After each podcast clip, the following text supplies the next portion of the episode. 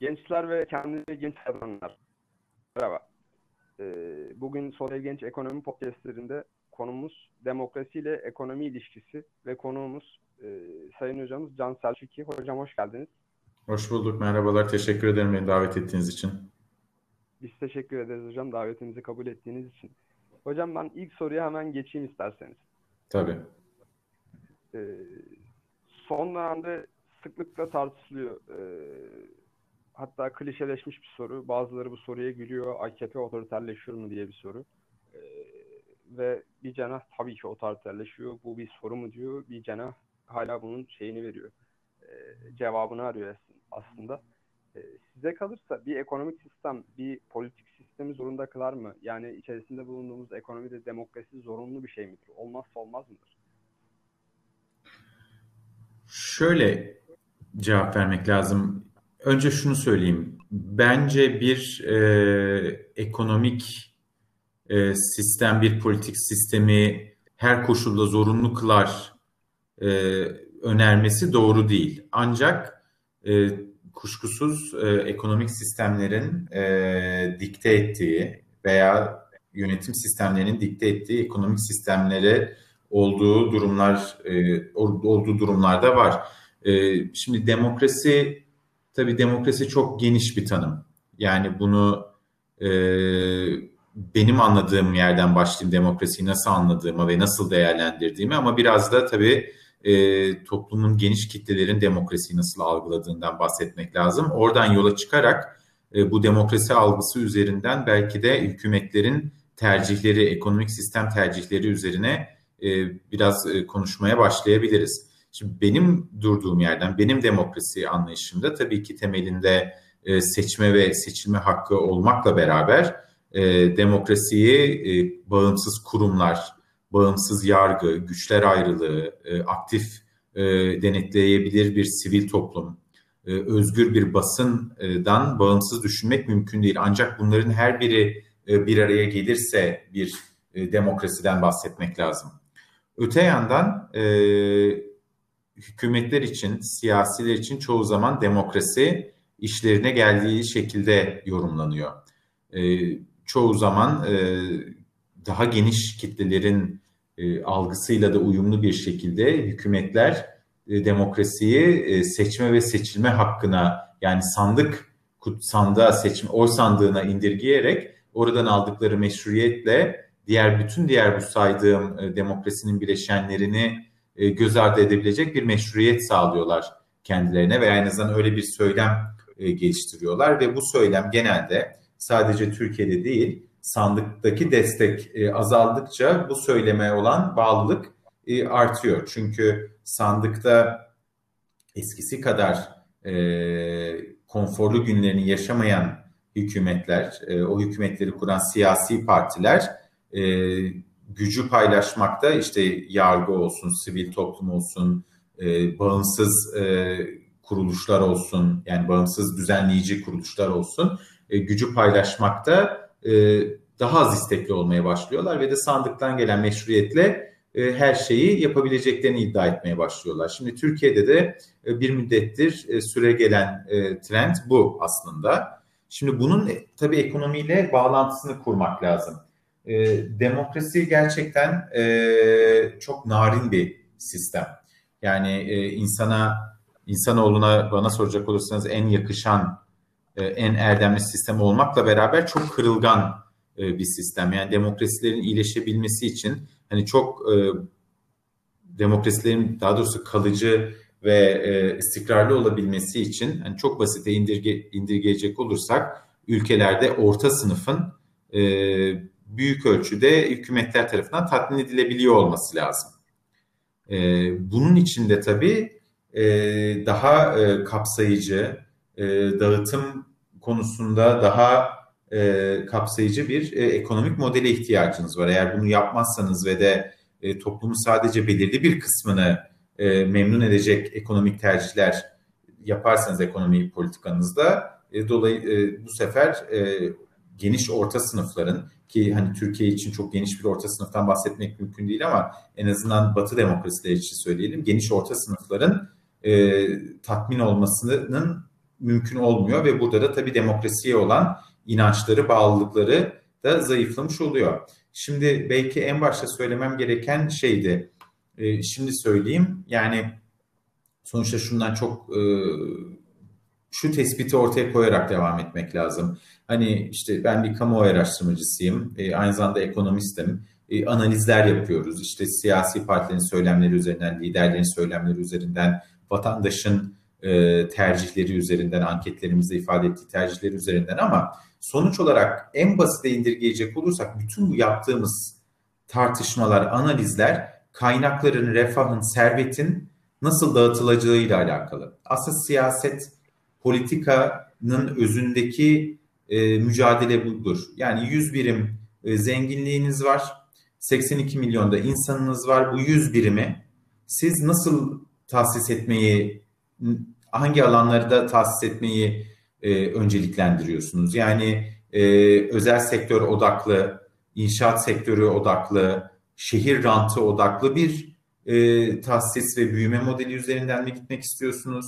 Yoksa sosyal ağların daha geniş olduğu, asgari ücretin daha geniş olduğu, işsizlik güvencelerinin daha e, geniş olduğu ve toplumun o 100 birimlik refahın daha geniş kitlelerine dokunabileceği bir e, tahsis modeli mi e, düşünüyorsunuz? Aslında e, kopan bütün kavga diyelim e, siyaseten ki bence tarihsel olarak da böyle bunun üzerinden dönüyor.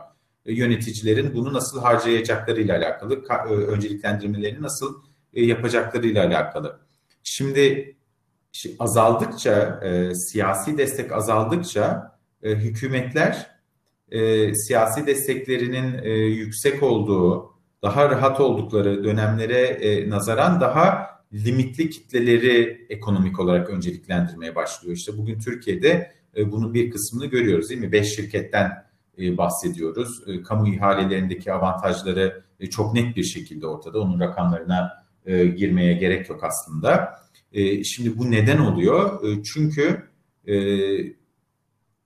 AK Parti özelinde ve Cumhur İttifakı özelin e, genelinde diyelim. E, bundan 10 sene öncesine göre yaşanan o siyasi yani sandık rahatlığı yok artık. E, neden yok? AK Parti hala da anketlerimize birinci parti. Cumhur İttifakı hala daha yüzde 40'ın üzerinde ama oyunun kuralları değişti biliyorsunuz. Artık kazanabilmek için 50 artı 1 e, almanız gerekiyor ve e, iktidar o 50 artı 1'den giderek uzaklaşıyor. 50 artı 1'den giderek uzaklaştıkça e, ekonomik tercihlerini de daha geniş kitleleri memnun edecek tercihler olmaktan daha küçük ama iktidarını tahkim etmeye imkan sağlayacak kesimlere yöneltiyor. Şimdi bu perspektiften bakınca uzun bir cevap oldu ama sorunuza geri dönecek olursak evet e, yani yönetim şekli e, ekonomik sistemi de dikte ediyor veya ekonomik sistem e, yönetim şeklinde dikte ediyor. Bu tip e, durumlar yaşadığınızda yani ilk başta şunu söylemiştim. Bu bir kural değil. Kesinlikle farklı yönetim tercihleri altında farklı ekonomik modellerin ben uygulanabileceğine e, inanıyorum ve hatta şuna da inanıyorum. Yani hani e, bu yöntem iyidir veya bu yöntem iyidir gibi böyle kategorik tercihlerdense artık dünya hibrit e, yöntemlerin e, başarılı olduğunu e, bence kabul etmeli. Bence zaten kabul de ediliyor açıkçası bu. Benim de görüşüm o yönde. Ama mesela böyle şimdi Türkiye özelinde verdiğim örnekte evet şu anda hem yönetim sistemi bir ekonomik modeli dikte ediyor hem de o ekonomik model o yönetim sistemini dikte ediyor. Çünkü birbirini besleyen süreçler içerisinde. Anladım. Peki hocam şimdi sürekli bir iki yıldır düzenleniyor. Tam e, periyodik şeyini bilmiyorum, aralıklarını bilmiyorum ama dünyada demokrasi endeksleri yapılıyor, düzenleniyor. E, ve bunda genellikle de e, Norveç gibi, Finlandiya gibi ülkeler daha üst sıralarda çıkıyorlar. E, aynı şekilde ekonomik güven endekslerinde şeylerde baktığınızda bu ülkelerin sıralaması yine ol yani e, evet dünyanın en zengin ülkelerinde e, Arap ülkeleri var, Katar var. Ondan ikisi ayrı bir şeyleri de var, açıklamaları da var ama e, o Arap şeyleri, Katar'ı şunu bunu çıkarttığımızda e, demokrasi için bir ekonomi politikasıdır diyebilir miyiz? Ve bu anlamda şunu da sormak istiyorum. Son e, iki haftada yaşadıklarımıza bakarsak e, HDP'li belediyelere kayyumlar atandı. E, hatta belediye meclis üyelerine atandı. Bugün hatta belki görmüşsünüzdür. Akşamleyin Anayasa Mahkemesi ile İçişleri Bakanlığı'nın ışık kavgası oldu. E, bunlar sizce nasıl etkiler ekonomik sistemi? E, yani e, gündelik ekonomiyi ve az önce sorunun tam şeyini yapmaya çalışıyorum. Demokrasi için bir anlamıyla ekonomik bir sistemdir diyebiliriz. Şöyle yani e, ekonomi demokrasinin kalitesi arttıkça e, ekonomik zenginlik de beraberinde geliyor. Öncelikle bu uluslararası e, kıyaslamalı e, endekslere dair e, bir şey söylemek isterim. Şimdi bu endeksleri sık sık e, referans veriyoruz. Şimdi bu endeksler tabii kusursuz endeksler değil. E, her birinin metodolojisinde e, belirli tercihler yapılıyor ve o tercihler sonucunda e, belirli sonuçlar ortaya çıkıyor. Fakat bu endeksler o bakımdan eleştiriye açıktır bu endeksler ve her zaman daha iyi yapılabilir. Ama e, bence bu, Türkiye'de yaptığımız bir hata şu. İşte bir grup sadece bu endekse referans vererek ya ülke çok kötüye gidiyor diyor. Diğer grupta ya bu endeksler e, yanlı, yanlış. İşte Batı'nın endeksleri e, biz bunlara niye bakalım diyor. Şimdi ikisi de doğru. İkinci şey yani dediğim gibi bu endekslerde hata var, metodolojileri her zaman iyileştirilebilir. Ama şunu görmek lazım. Bu endeksler ülkelerin e, göreceli performansını değerlendirmek için son derece faydalı endeksler. Neden? Çünkü her yerde uygulanan hataları olmakla beraber sabit metodolojiler e, iki ülkeyi veya birden fazla ülkeyi kıyaslamak için iyi bir şey e, fırsat sunuyor. Dolayısıyla zaten e, şunu değerlendirmek lazım. Yani e, mesela bir ülkeye yatırım kararı e, verilirken e, iki ülke arasında karar verilirken o ülkelerin seviye olarak nerede olduğuna bakılmıyor. Birbirine göre nerede olduğuna bakılıyor ve ona göre daha iyi bir e, yatırım e, imkanı sağlayan ülke hangisi ise birçok koşul değerlendirilerek ona karar veriliyor. Dolayısıyla bu göreceli e, performans değerlendirmelerini ben çok faydalı buluyorum. Şimdi demokrasinin kalitesi arttıkça e, tabii ki ekonomik e, kalkınma da artıyor. Şimdi sizin de isabetle belirttiğiniz gibi şeyleri bunun dışında tutmak lazım. Yani doğal kaynaklar yoluyla e, zenginleşen e, ülkeleri bu işin dışında tutmak lazım. Yani e, körfez ülkeleri hani en çarpıcı şeyleri. Evet e, çok ciddi gayri safi yurt içi hastaları var. Buna rağmen eşitsizlikleri de yüksek ama kişi başı gelir işte nüfusa böldüğünüzde yüksek çıkıyor ama bunları açıkçası e, bu değerlendirmenin dışında tutmak lazım. Çünkü e, çok ciddi doğal kaynakları var. Biz burada biraz daha e, doğal kaynakları bakımından limitli e, olan ülkeleri ve işte kendi dinamikleriyle, beşeri sermayeleriyle, fiziki sermayeleriyle, özel sektörlerinin performansıyla, iyi yönetişimle büyümeyi beceren ülkelere bakmak burada daha doğru olur. Şimdi neden burada demokrasinin kalitesi önemli? Çünkü bir ülkede hem bireylerin hem şirketlerin büyüyebilmesi, yatırım yapabilmesi, dünya ile entegre olabilmesi için o ülkede e, iş yapılabileceğine dair, o ülkede bir hukuk sistemi olduğuna dair, o ülkede e, rekabetin adil bir şekilde siyasetin müdahalesinden bağımsız bir şekilde ilerleyeceğine dair asgari bir öngörülebilirlik olması lazım, bir güven olması lazım. Bu güven azaldıkça ülkenize olan hem kendi vatandaşlarınızın hem yabancıların ülkenize olan güveni azalıyor ve dolayısıyla işte yatırımlar e, azalıyor. İşte vatandaş e, nezdinde bu neye tekabül ediyor? Mesela vatandaş Türk lirasında tutmaktansa e, birikimini yabancı para cinsinde, altında veya başka e, Türk lirası olmayan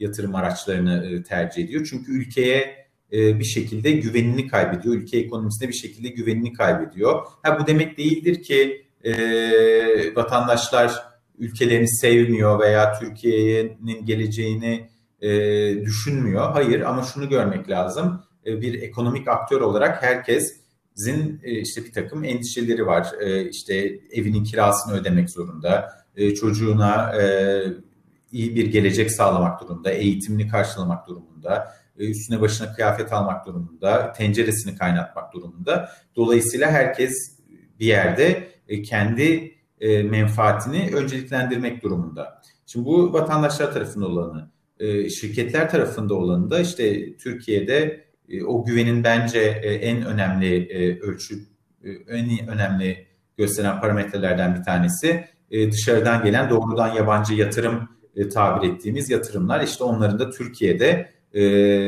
her yıl arka arkaya düştüğünü görüyoruz. Zaten hiçbir zaman Türkiye büyüklüğünde ve Türkiye potansiyelinde olan bir ülkenin çekmesi gerektiği kadar doğrudan yabancı yatırım çekmiyorduk açıkçası. Yani en yüksek olduğu yıllarda bile hani 2000'lerin e, ilk 10 senesi içerisinde diyelim en yüksek 20-22 milyar dolar e, seviyelerine çıkabilmiştik. Açıkçası Türkiye'nin e, mevcut potansiyeliyle, mevcut büyüklüğüyle yılda 40-50 milyar dolar civarında e, doğrudan yabancı yatırım çekebilecek bir e, ülke olması lazımken e, bunu yapamıyor. Yani dolayısıyla e, yabancıların da e, Türkiye'ye olan güveni azalıyor. Neden azalıyor? E, çünkü e, şu anda içinde bulunduğumuz yönetimde e, bir takım güvenceler ortadan kalkmış vaziyette. E, öngörülebilirlik e, ortadan kalkmış vaziyette. Yani siz bugün Türkiye'ye gelip e, bir yatırım yaparsanız bir sektörde e, nedir? İşte sonuçta kanunlarımız e, oyunun kurallarını belirliyor. Ve de siz de bir yatırımcı olarak bu oyun kurallarını okuyorsunuz. Çok basitleştirerek anlatıyorum. Bu oyunun kurallarını okuyorsunuz ve diyorsunuz ki evet bu kurallara göre e, benim burada yatırım yapmam ve işte önümüzdeki 2 sene, 3 sene, 5 sene yatırım e, ufkunuz neyse o süre içerisinde e, bu kurallar içerisinde ben karlı bir operasyon yürütebilirim diyorsunuz. Ama eğer kuralların oyun içerisinde değişmeyeceğine olan güveniniz yoksa o zaman bütün kar beklentinize rağmen yatırımınızı kaybetme endişesi içerisinde Türkiye'ye gelmemeyi tercih ediyorsunuz veya başka bir ülkeye gelmemeyi tercih ediyorsunuz. Şimdi bu bakımdan bakınca Türkiye ciddi bir güven kaybı yaşıyor doğru. Bu Türkiye'nin iç dinamiklerinden kaynaklanan bir e, güven kaybı ama öte yandan dünya zaten hali hazırda şu anda çok ciddi bir e, güven buhranından geçiyor diyelim. Yani e, birçok şeyi bu koronavirüs salgınına e, bağlıyoruz ama e, şunu da görmek lazım 2007-2008 küresel finansal krizinden sonra dünyadaki merkez bankalarının e, piyasaya para e, basması tabiri caizse başlayan süreçte dünya ekonomisinde göreceli bir iyileşme olmuştu. Zaten 2011'den sonra e, biz de e, buradan e, olumlu şekilde payımızı aldık. Yani 2011'den sonra 2011-2013 arasında Türkiye ekonomisi 5 milyon yeni iş üretmeyi başardı. Ha orada ne yaptık ama o gelen parayı e, ticarete konu olmayan, e, katma değeri düşük inşaat gibi alanlarda değerlendirmeyi tercih ettik. Dolayısıyla şimdi bir parça onun bedelini de ödüyoruz. Ama şunu söylemek istiyorum yani bu ama ne oldu? 2014 yılında merkez bankaları bu e, bilanço genişlemesini durdurmaya başladı veya durduracağını açıkladı. Yani biz bu koronavirüs salgını gelmeden önce e, Şubat 2019'da zaten dünya ekonomisi için çok parlak bir e, tablo yoktu. Bunun üzerine e, küresel salgın geldi. İlk başta 3-4 ay süreceğini düşündük biz ama öyle olmadığı e, ortaya çıktı ve e, uzun süreli bir e, hem talep hem arz e, hem e, talep e, sıkıntısına girdik ve dünyada neden bunları anlattım? En başa döneyim ciddi bir güven buhranı var. Böyleyken de eğer sizin ülkeniz iç dinamiklerinden dolayı daha fazla kırılganlık gösteriyorsa dünyada zaten tercih edilmeyen bir e, duruma geliyorsunuz. E şimdi hal böyleyken e, hem içeride demokrasinizin kalitesi bakımından kırılganlıklarınız var. Burada demokrasinin kalitesi derken ilk başta yaptığım demokrasi tanımına e, dönmek isterim. Burada sadece e, adil ve serbest e, seçimlerden bahsetmiyorum. Aynı zamanda bağımsız düzenleyici e, kurumlarımızdan bahsediyorum. Aynı zamanda e, erkler ayrılığından bahsediyorum. Aynı zamanda e, özgür bir basından e, bahsediyorum. Aynı zamanda denetleyici görevinde olan özgür bir sivil toplumdan bahsediyorum. İşte bunların kalitesindeki düşüş, şun yarattığı iç kırılganlıklarınız size güvensizlik olarak e, dönüyor ve o yüzden de işte risk algınız artıyor. Sizin ülkenize yatırım yapmanın maliyeti, risk maliyeti artıyor ve artık belki de bazıları için yapılamaz hale geliyor. E bu da neye sebep oluyor? Yeni yatırım gelmiyor. Yeni yatırım gelmeyince e, istihdam alanında e, sıkıntılar e, yapmaya başlıyorsunuz. Bir yandan e, küresel değer zincirlerine olan e, eklemlenmeniz, entegrasyonunuz sekteye uğruyor ve bir şekilde oyunun dışında kalmaya başlıyorsunuz aslında. Yani sizin dediğinizi biraz şey yapmak ister gerekirse e, dünya zaten boğuşmakta şu an ve biz ekstra bir güvensizlik veriyoruz. Doğru mu hocam? Doğru, tabii. Anladım. Peki hocam son olarak e, son soruma gelmek istiyorum. E, şimdi ara ara dillendiriliyor. Ana muhalefet genel başkanı çıkıyor. Dış borçlanmamız şu kadar oldu, bu kadar oldu. Faizini e, ödeyemeyecek duruma geleceğiz. Yani faizini dahi bir yandan çıkıyorlar risk primi çok yükseldi. Bir yandan çıkıyorlar Türkiye şu an kırılgan beşlinin içerisinde sizin de ifade ettiğiniz gibi son derece güvenilmez bir ekonomi. Ee, öncelikle bütün bunlar ne anlam ifade ediyor? Ee, ve şunu sormak istiyorum. Ee, AKP yıllardır bir şey koyuyor kendine. 2023 hedefleri koyuyor. Artık e, köy kahvehanesindeki insanlar bile konuşurken 2023'te şöyle olacakmış, 2023'te böyle olacakmış. Bazı mitler de katıyorlar belki bunun içine işte Lozan bitiyor, borç çıkarılacak, tarzı şeyler de var. E, ama acaba şey var mı? E, AKP'nin 2023 hedefleri hep şeye yönelik. E, ekonomik göstergeleri dolar şu kadar olacak, bu bu kadar olacak, şu şu kadar olacak. Ama demokrasiye de yani demokrasi atıyorum mesela demokrasi sıralamasında ya da sizin bahsettiğiniz göreceli sıralamada yani karşılaştırmada biz bu ülkeye göre demokrasimiz daha konulduğunu duymadık. Ee, bütün bunlar arasındaki ilişkine bu hedefler konulmadığı için de e, az önce ilk başta saydığım dış borçlanma ve risk primi, kırılganlık artıyor diyebilir miyiz? Şöyle yani e, bugün ekonomiyi ekonomik hedefleri koyarken sadece ekonomiden bahsetmek mümkün değil. Bu sadece Türkiye için geçerli değil. Yani bütün ülkeler için işte az önce bir önceki sorunuza cevap verirken de onu detaylandırmaya çalıştım. Ee, ekonominin göstergelerinin düzelebilmesi için e, ülke içerisinde e, işte işleyen e, bir yargınız olması lazım. İşleyen bir parlament yani bir sisteminiz e, olması lazım. Bütün bunlardaki gerileme e, koyacağınız ekonomik hedeflerden sizi e, uzaklaştırıyor. Bu şey e, yani bu e, kurumsal yapımızdaki e, bozulma, işte bu saydığım demokrasinin bileşenlerindeki e, gerileme e, kuşkusuz e, koyulan ekonomik hedefleri de gerçekçi olmaktan çıkartıyor. E, dolayısıyla e, hem içerideki yatırımcı hem dışarıdaki yatırımcı hem vatandaş e, farklı seviyelerde e, ekonomik tercihlerini yaparken e, bu koyulan hedefleri de e, ona göre e, değerlendiriyor.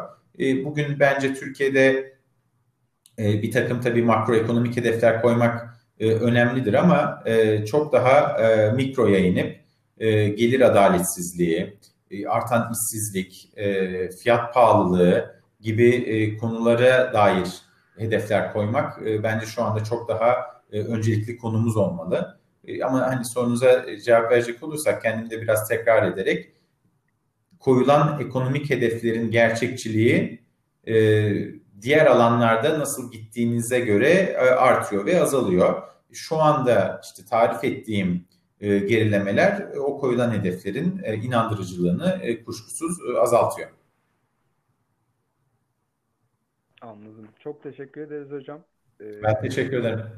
Size sağ ee, sayın dinleyenler bugün kamuoyu araştırmacısı ve ekonomist Can Selçuk ile beraber ekonomi ve demokrasi ilişkisi üzerine bir podcast düzenledik. Ee, ben çok keyif aldım. Umarım hoca da keyif almıştır. Siz de almış, alırsınız. Bir mukabele. Teşekkürler. İyi günler dilerim hocam. Görüşmek üzere. Görüşmek üzere. Sevgiler.